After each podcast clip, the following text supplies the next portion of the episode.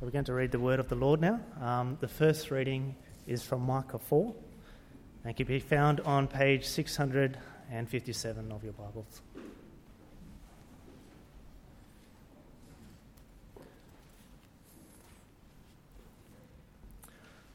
Micah 4. In the last days, the mountain of the Lord's temple will be established as chief among the mountains. It will be raised above the hills, and peoples will stream to it. Many nations will come and say, Come, let us go up to the mountain of the Lord, to the house of the God of Jacob. He will teach us his ways, so that we may walk in his paths. The law will go out from Zion, the word of the Lord from Jerusalem. He will judge between many peoples and will settle disputes for strong nations far and wide. They will beat their swords into plowshares and their spears into pruning hooks. Nation will not take up sword against nation nor will they train for war anymore. Every man will sit under his own vine and under his own fig tree, and no one will make them afraid, for the Lord Almighty has spoken. All the nations may walk in the name of their gods, we will walk in the name of the Lord, our God, forever and ever. In that day, declares the Lord, I will gather the lame, I will assemble the exiles, and those I have brought to grief.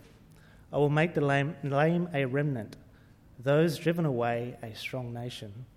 The Lord will rule over them in Mount Zion from that day and forever. As for you, O watchtower of the flock, O stronghold of the daughter of Zion, the former dominion will be restored to you.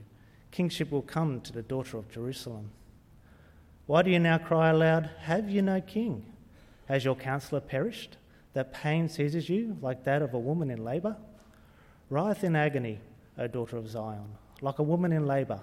For now you must leave the city to camp in the open field. You will go to Babylon. There you will be rescued. There the Lord will redeem you out of the hand of your enemies. But now many nations are gathered against you. They say, Let her be defiled. Let our eyes gloat over Zion. But they do not know the thoughts of the Lord. They do not understand his plan. He who gathers them like sheaves to the threshing floor. Rise and thresh, O daughter of Zion, for I will give you horns of iron, I will give you hoofs of bronze, and you will break to pieces many nations. You will devote their ill gotten gains to the Lord, their wealth to the Lord of all the earth.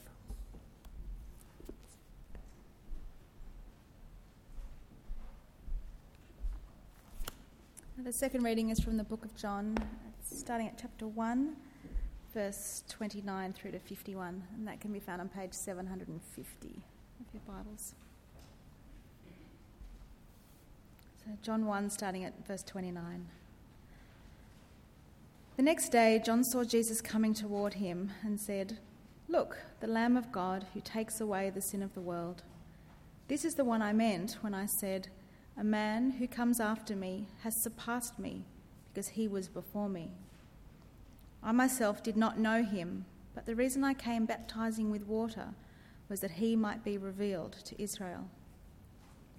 Then John gave this testimony I saw the Spirit come down from heaven as a dove and remain on him. I would not have known him except that the one who sent me to baptize with water told me, The man on whom you see the Spirit come down and remain on is he who will baptize with the Holy Spirit. I have seen and I testify that this is the Son of God. The next day, John was there again with two of his disciples. When he saw Jesus passing by, he said, Look, the Lamb of God. When the two disciples heard him say this, they followed Jesus. Turning around, Jesus saw them following and asked, What do you want? They said, Rabbi, which means teacher, where are you staying? Come, he replied, and you will see. So they went and saw where he was staying and spent that day with him. It was about the tenth hour. Andrew, Simon Peter's brother, was one of the two who heard what John had said and who had followed Jesus. The first thing Andrew did was to find his brother Simon and tell him, We have found the Messiah, that is, the Christ. And he brought him to Jesus. Jesus looked at him and said, you are Simon, son of John. You will be called Cephas, which, when translated, is Peter. The next day, Jesus decided to leave for Galilee. Finding Philip, he said to him, Follow me. Philip, like Andrew and Peter, was from the town of Bethsaida. Philip found Nathanael and told him, We have found the one Moses wrote about in the law, and about whom the prophets also wrote, Jesus of Nazareth, the son of Joseph. Nazareth? Can anything good come from there? Nathanael asked. Come and see, said Philip. When Jesus saw Nathanael approaching, he said of him, Here is a true Israelite, in whom there is nothing false. How do you know me? Nathanael asked. Jesus answered, I saw you while you were still under the fig tree before Philip called you. Then Nathanael declared, Rabbi, you are the Son of God, you are the King of Israel. Jesus said, You believe because I told you I saw you under the fig tree you shall see greater things than that. He then added, I tell you the truth, you shall see heaven open and the angels of God ascending and descending on the Son of Man. This is the word of the Lord. Thanks be to God.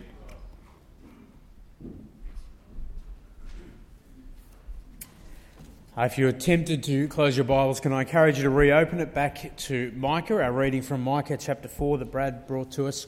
Uh, if you're new visiting amongst us, we're looking at the book of Micah. Micah's name means uh, who is like the Lord. Uh, we're being reminded that there is none like the Lord. He is so different. The refreshment of seeing the Lord and his passion for divine justice, the, that he is dissatisfied with the way this world is and he's actually going to do something about it. Uh, and so we're in Micah chapter 4. We're 700 years before Jesus turned up. The menace of Assyria is kind of looming above us. Uh, but God has a good word for us this morning. God has a very good word. Before I pray, let me also, um, another bit of news that I forgot before. Uh, Evangeline Rose Brown was born yesterday, so uh, Amy and Rory uh, welcomed um, Evie, they're going to call her. Uh, yesterday morning she weighed in at well over 10 pounds, so um, she came into the world in a big way. Uh, but we are thankful for her safe arrival. Uh, let me pray, give thanks for that, but also pray that God might speak to us this morning. Our Lord and Father, we thank you that you're a gracious and generous God. Uh, we thank you for the gifts you give and the gifts you give to our community, like the gift of Evie. Uh, Father, we do pray uh, that she would be uh, healthy, but even more spiritually healthy, and know her great welcome into our church family and your kingdom. Uh, and Father, we thank you uh, for who you are, for your great passion for justice, that there is none like you.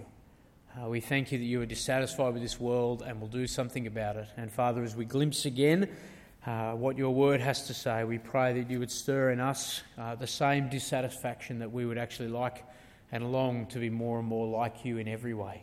Uh, Father, speak to us by your Spirit today, we pray. Amen. Uh, just moments ago, we, we read from Micah. Uh, we read Micah's words of commitment. Uh, if you look at 4 verse 5, all the nations may walk in the name of their gods. We will walk in the name of the Lord our God forever and ever. It may not be our exact words, uh, but the sentiment feels fairly modern, doesn't it? Yeah, Micah lives in this era of uh, pick and mix idolatry. That is, there are more gods in Micah's time than there are nations. Uh, but he and a, a faithful few are sticking at following the Lord. You know, his words uh, carry that sense that walking in the Lord's name uh, is actually swimming against the tide, it's, it's breaking against popular culture. And that feels modern, doesn't it? Now, it's not just that we now live in a, a pluralistic society with lots of different religions. Uh, a bloke told me how his wife uh, left her previous job because it really had become an idol for her.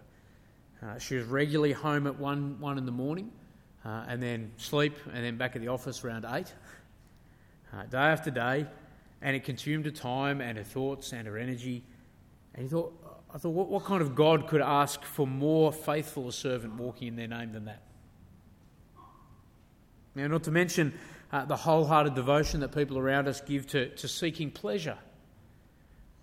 Uh, or, or that complete trust given by so many to technology and innovation and humanity's power to achieve. And you know, our nation walks in the name of various gods. And yet, most of us here today choose to walk in the name of the Lord. Now, and when that's hard, what keeps you going? You know, today as you woke up, you know, it was a chilly morning. You know, what made you decide again, yeah, I'm going to walk in God's name again today? In the opening three chapters of Micah, what we've seen of God is he's got this unique commitment, this unique passion to destroy idolatry and injustice and poor leadership, the things that destroy us. And in the midst of um, impending doom, because that's what Micah is facing and the people he's speaking to is facing, Micah commits, I'm going to walk in God's name. We will walk in the name of the Lord. Yeah, and, and what it is that keeps him going is the same thing that will keep us going when our walk starts to wander a little. Uh, one big point I want us to see from Micah 4 this morning uh, divine justice guarantees a great future. You know, divine justice guarantees a great future. The vision that we're given in Micah 4, um, in lots of ways, it's reversing what has happened in the first three chapters. So, chapter 3, 3 verse 12, finished right at the end there with a promise that Zion, God's holy mountain where his temple was in Jerusalem, it would be reduced to rubble. Thickets would grow over it. It's this sign of it'll be completely abandoned. But then, verse 4, verse 1 and in the last days, Zion will be exalted. It's reversal. Um, in, back in chapter 3, you might remember last week God had promised to hide his face from those who called out but had consistently disobeyed him. And in 4 verse 2, God is present again. You know, the lies of the false prophets will actually be turned around to God teaching. You know, the bloodshed of corrupt leaders that we got in previous chapters is going to be replaced by, by peace in 4 verse 3. That is, Micah wants to paint a picture of the future. He wants to paint a picture to excite your imagination to get you excited about what God will bring about. You know, because hope, hope is what keeps people walking in the Lord's name. Yeah. Let's see the picture that he paints. God says that the future is secure. 4 verse 1, um, his home will be established over the mountains. Uh, the idea there is it's going to be raised chief up high. Um, the height is an intentional put down. Idolatry in those days, people used to set up sacred places above hills. You know, the higher you were, the more sacred it was. Uh, the idea is here, though, God's future, this secure future, uh, is, is above, unassailably above every other place. Nothing can reach it. And God says, not only is the future secure, God says the future is attractive. Uh, at the end of verse 1, the start of verse 2, you see people starting to stream towards it. Uh, the language of stream is, is intentional. You know, you kind of think it's this up high river and people are streaming up the river towards it. You know, normally it flows the other way. This is, this is unexpected. But so magnetic is the Lord, so magnetic is his ways, so attractive are his ways that the, the, usual pattern of creation is overturned. Normally, people kind of want to ignore God, but no, no, here, these unwashed masses who've been spending ages ignoring God are actually attracted from every background. They will come and, and they will, in verse 2, be inviting others, Come with me, let's go and seek the Lord. It is attractive. And God says the future is relational. God's word will go out in two verse 2 and people will hunger for it. You know, they will long to walk in his ways. They will just see how great it is to be like him. They will want to imitate him. You know, people who were once without God and without hope in this world will hear his voice and it will bring them joy and it will be a delight. You know, the future is relational. And the future, God says, God says the future is peace. In 4 verse 3, if you flick over the page, uh, he will judge and settle disputes. You know, once and for all, God will put the things of this world right. Uh, the mention there is he will do it over strong nations far and wide. We'd, we'd call them superpowers. Even over superpowers, God will establish peace. You know, swords and spears, the, um, the, the, machinery of war will get converted into agricultural implements. I don't really know what to do with a ploughshare, but you know, it's useful. Uh, as machinery in time of peace. That's the idea. You know, violence will be just this forgotten relic uh, as people don't need to train anymore because there is no fear anymore. It is a future of peace. Yeah, and God says the future is prosperity. Uh, 4 verse 4 Each man will sit under his fig tree. Uh, the image of sitting under your fig tree wasn't just a, a, Jewish image, the Egyptians, the Assyrians. It was kind of the common, common image that life is going well, that you've kind of hit the peak, that uh, you're enjoying everything. You know, the idea is that you've got this carefree, self sufficient enjoyment. You know, you sit there in the heat of the day and you've got your, your fig tree vine just kind of over you, it's giving you shade. You can reach out and grab a sweet fig every now and then and just kind of enjoy life. And you do it without a fear that someone is going to come and suddenly attack and ruin the moment. You know, the future, God says, is prosperity. And God says the future is certain. At the end of verse 4, it will happen because the God who cannot lie, the Lord Almighty, the God who made with a word the heavens and the earth, that God has spoken. And so the future is certain. And God says the future is generous. There is room in His future for the weak and rejected. So, in the first four verses, um, Micah's countrymen wouldn't have yet found comfort. It's all about these nations, these other people coming in. And the opening three chapters are about destruction coming on them. And so, so far, Zion's been restored for everyone's benefit except theirs. And they would have been wondering what hope is there as failed and condemned people? Well, verse 6 answers it. He guarantees actually there's this great future even for cast offs. Verse 6 In that day, in that day, I will gather the lame, I will assemble the exiles. That is, I'll gather the lame, I'll gather those who in chapter 3 who have been abused by corrupt leaders. And I will gather those, this, this nation uh, who in previous visions would be cast off by God Himself, they will be brought back. I will bring them back, I'll restore them. In verse 7, uh, these weak exiles will be made into a strong nation. And to put it another way, God's uh, rejection is passing but his acceptance is forever. At the end of verse 7, God will rule them forever. That day and forever. And God says the future is glorious. Uh, in verse 8, uh, the, the, glory days of God, days gone by, you know, the, the harking back to when King David and King Solomon ruled Israel, and, and all the world kind of envied and wished, gee, I wish I was an Israelite because they've got a good. You know, those glory days will actually be restored.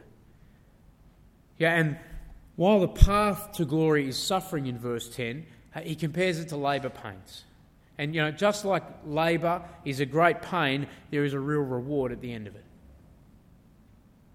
And verse 10 would have come as a genuine shock. Um, the, the, pain that they're going to go, the pain is not from Assyria, but out of nowhere they're going to be sent from Babylon. Uh, this is a, a, kind of word of prophecy in advance. Micah is preaching a century before Babylon even became a significant power. It's like saying, you know, Australia, watch out, uh, New Zealand is coming. You know, you go, really?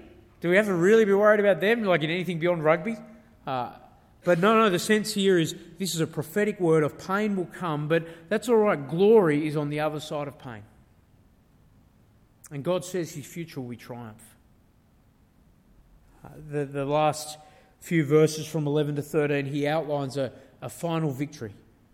Uh, a victory that the weak and rejected will be part of.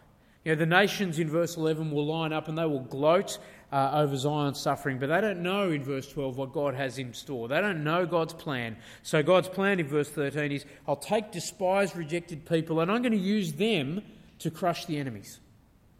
I'm going to transform them into greatness.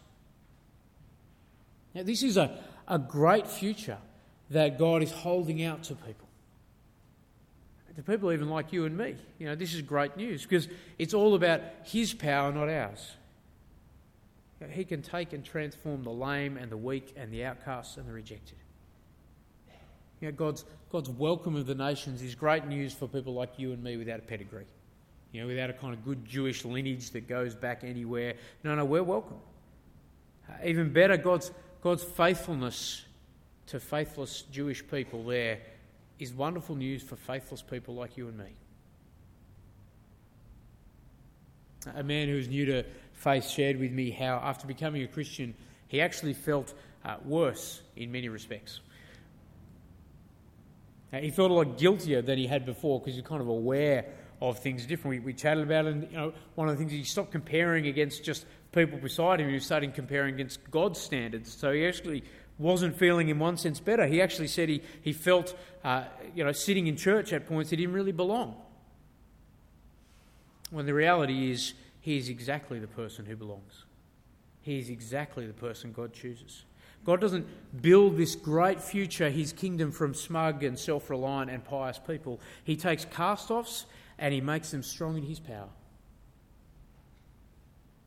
Now, isn't that great news for, for us who want to walk in the Lord's name, but so often fail?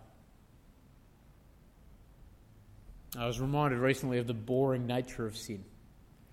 The boring nature of sin. That rather than kind of me sinning creatively each time, um, I sin in a fairly well worn rut. You know, I just kind of sin in the same old, same old ways. Um, the Puritans called it besetting sins, our besetting sins. That is, you know, one person has a particular you know, fondness for gossip and they just love to kind of you know share news that really they shouldn't. Uh, whereas another person's kind of gossip, I couldn't care less. But coveting, that's where it's at. I really long to have you know my neighbour's house, job, whatever. Whereas other people, no, no, that's not the issue at all. In fact, I'm quietly fostering pride because I don't have a problem with gossip or coveting, uh, and so I'm just kind of smoothly in my groove of pride, and I just. You know, rather than mix our sins around, rather than being kind of creative with our sin, we just go back to the same old besetting sins that we're inclined to do. We are repeat failures. Yeah, and God's restoration of rejected Israel is just, it's just great news for a boring sinner like you. Now, Micah is showing you know, to people who want to walk in the name of the Lord in, in times that are against it, he is showing them the future so they'll keep walking that way. He is showing them this great guaranteed future. Yeah, and, and, it's something you know we here, you know, multiple thousand years later, we, we've seen and experienced it in part. You know, the, the promised exile in, in verse 10 of off to Babylon, that's, that's been, that's gone. You know, the, the blessings have started for, for all nations. We read it in John 1. Uh, Jesus went and told Nathanael, I saw you under the fig tree. That is, I saw you in this time of blessing. I have come. And he goes, You're the Christ. You're the one bringing it. Yeah, and in Christ, the blessings for all believers are sampled, just sampled a little. Now, the nations are flooding to the Lord now. In John 12, we read how the world came to seek Jesus out. Yeah, and there are followers of Christ in every nation in the globe. It's what uh, Steph, you can go and grab her globe later on. It's what Steph taught our kids earlier this morning, wasn't it? You know, that uh, there's Molly in Hong Kong and there are Alaskans leaping on their snowmobiles to get to church, and there are South Africans with significantly more rhythm than me dancing and singing in church services, and, and, and there are house churches in Vietnam because God is gathering people from every background. You know, I shared a few weeks ago the, the great things that are happening in North India. Uh, people becoming disciples of Christ, churches being planted, uh, that, that story that was passed on to me by a guy who heads a, a church planting movement of a, a Hindu priest um, who threw open the, the, the, doors to the temple to fit a church in in North India because he was intrigued by this Jesus. You know, the, the great future has begun, and yet there is so much more to come. There is so much more to come. You know, that picture isn't complete yet. We haven't experienced it in full yet. With this sense, though, of divine justice, the Lord will one day give us a full, complete, intimate knowledge of Him. With that sense of divine justice, He will take us to a place of peace where really war will be forgotten. It'll just be a relic. You know, we will go to a place where we delight under our own fig tree, so to speak. You know, with that satisfaction of prosperity and enjoyment. That's the great future that God will bring about. Uh, until that day, what should we do? Two things. We should talk and walk. We should talk and walk.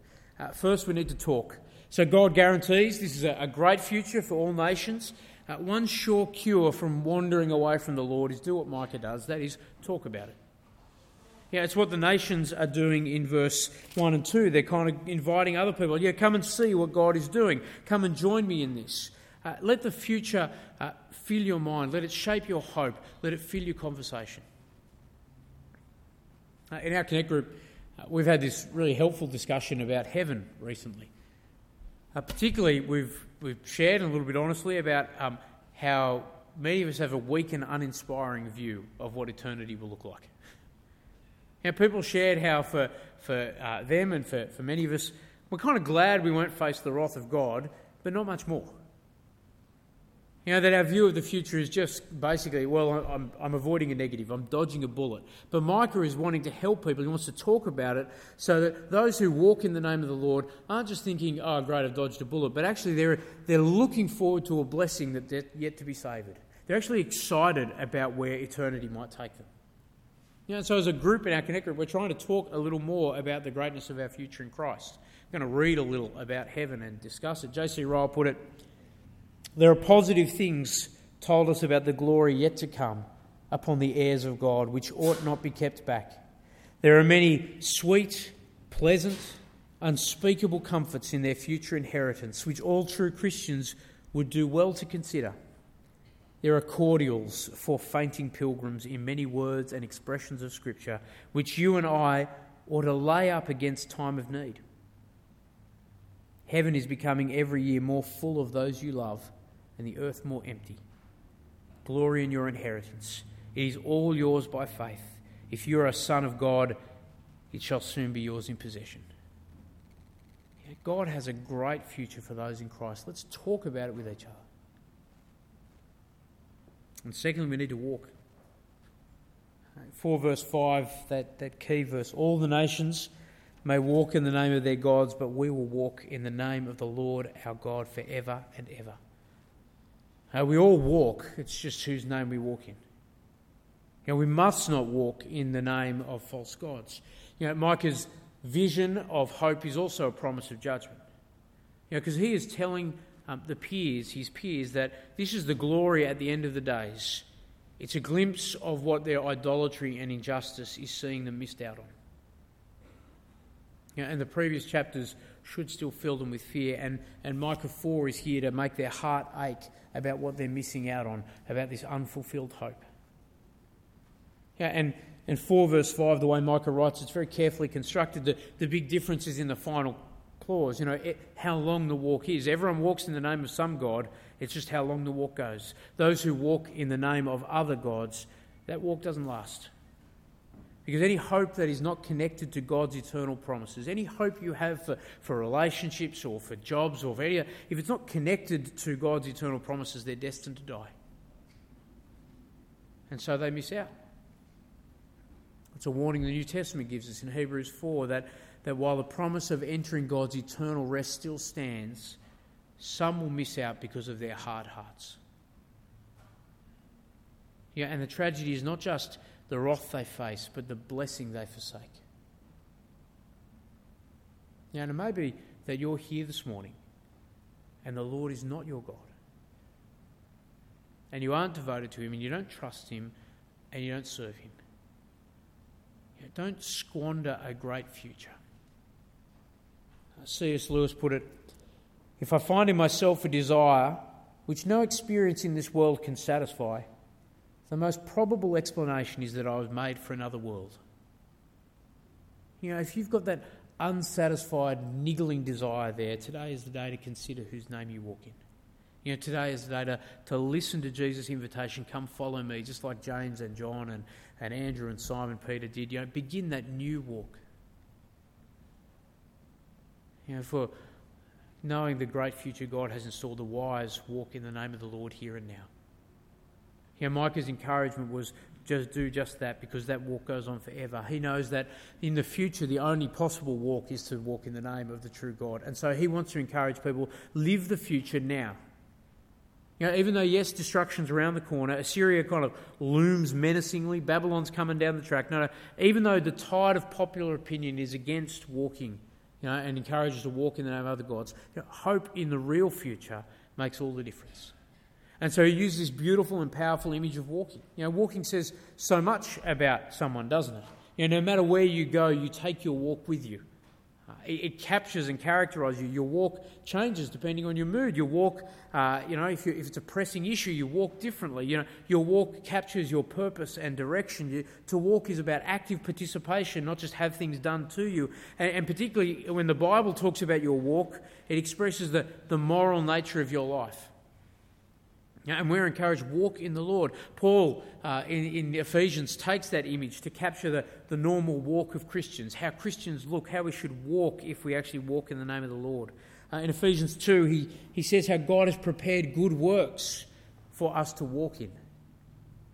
Now, those carrying Christ's name, we don't just avoid sin, we actively do good. That's what it is to walk in the name of the Lord. Uh, in Ephesians 4, uh, we are to walk worthy of the gospel we've been called to in all humility and patience, bearing with one another in love. That is, if we walk in, the, in Christ's name, we don't just do good deeds, but it's begrudging and kind of going, oh, I've got to help that person again. No, no, no. We do it other person centeredly. In Ephesians 4:17, we no, we no longer walk as the Gentiles do in futility of thinking. That is, we don't walk unaware of God's plans. We actually fit in with them. We, we change our course and direction to go with where He's heading. You know, every action of ours is a, a conscious extension of our relationship with our Saviour and Maker. Uh, in 5.2, Ephesians 5.2, we walk in love, just as Christ loved us and gave himself up for us. In 5.8, we walk as children of the light. That is, we expose our dark deeds rather than try and hide and cover them up and protect them. Uh, in 5.15, we walk wisely, making the best use of the time. That is, prepared, knowing eternity is coming, knowing the great future God will bring about. Why do we walk that way? Because this is how we'll walk eternally. And to put it in Ryle's words, you know, if we do um, live doing good and selflessly and sacrificially, uh, aware of God, avoiding sin, if we, if we walk that way, if we walk in the name of the Lord, we actually taste in advance the many sweet, pleasant, and unspeakable comforts of our future inheritance. You know, there are some days that will be harder to walk in the name of the Lord than others. What's going to keep you going? Well, remember that great future that God has underwritten that great future that He has guaranteed us in Christ. Let's talk about it, and even more, let's make sure we walk in the name of the Lord our God both now and forever. Let me pray. Now, Lord and Father, we, we thank you for the great future that you have laid up for us in Christ Jesus. We thank you that it is secure and attractive. We thank you that it is prosperous and peaceful. We thank you that we will know you and no longer know pain or grief. Father, we long for that day, but we ask that you would help us uh, think often of it. And even more, we ask that even now we'll be walking in your name, preparing for eternity when uh, we will delight in your presence. Father, fill us with joy in what in the future that you have prepared. We pray this in Jesus' name. Amen.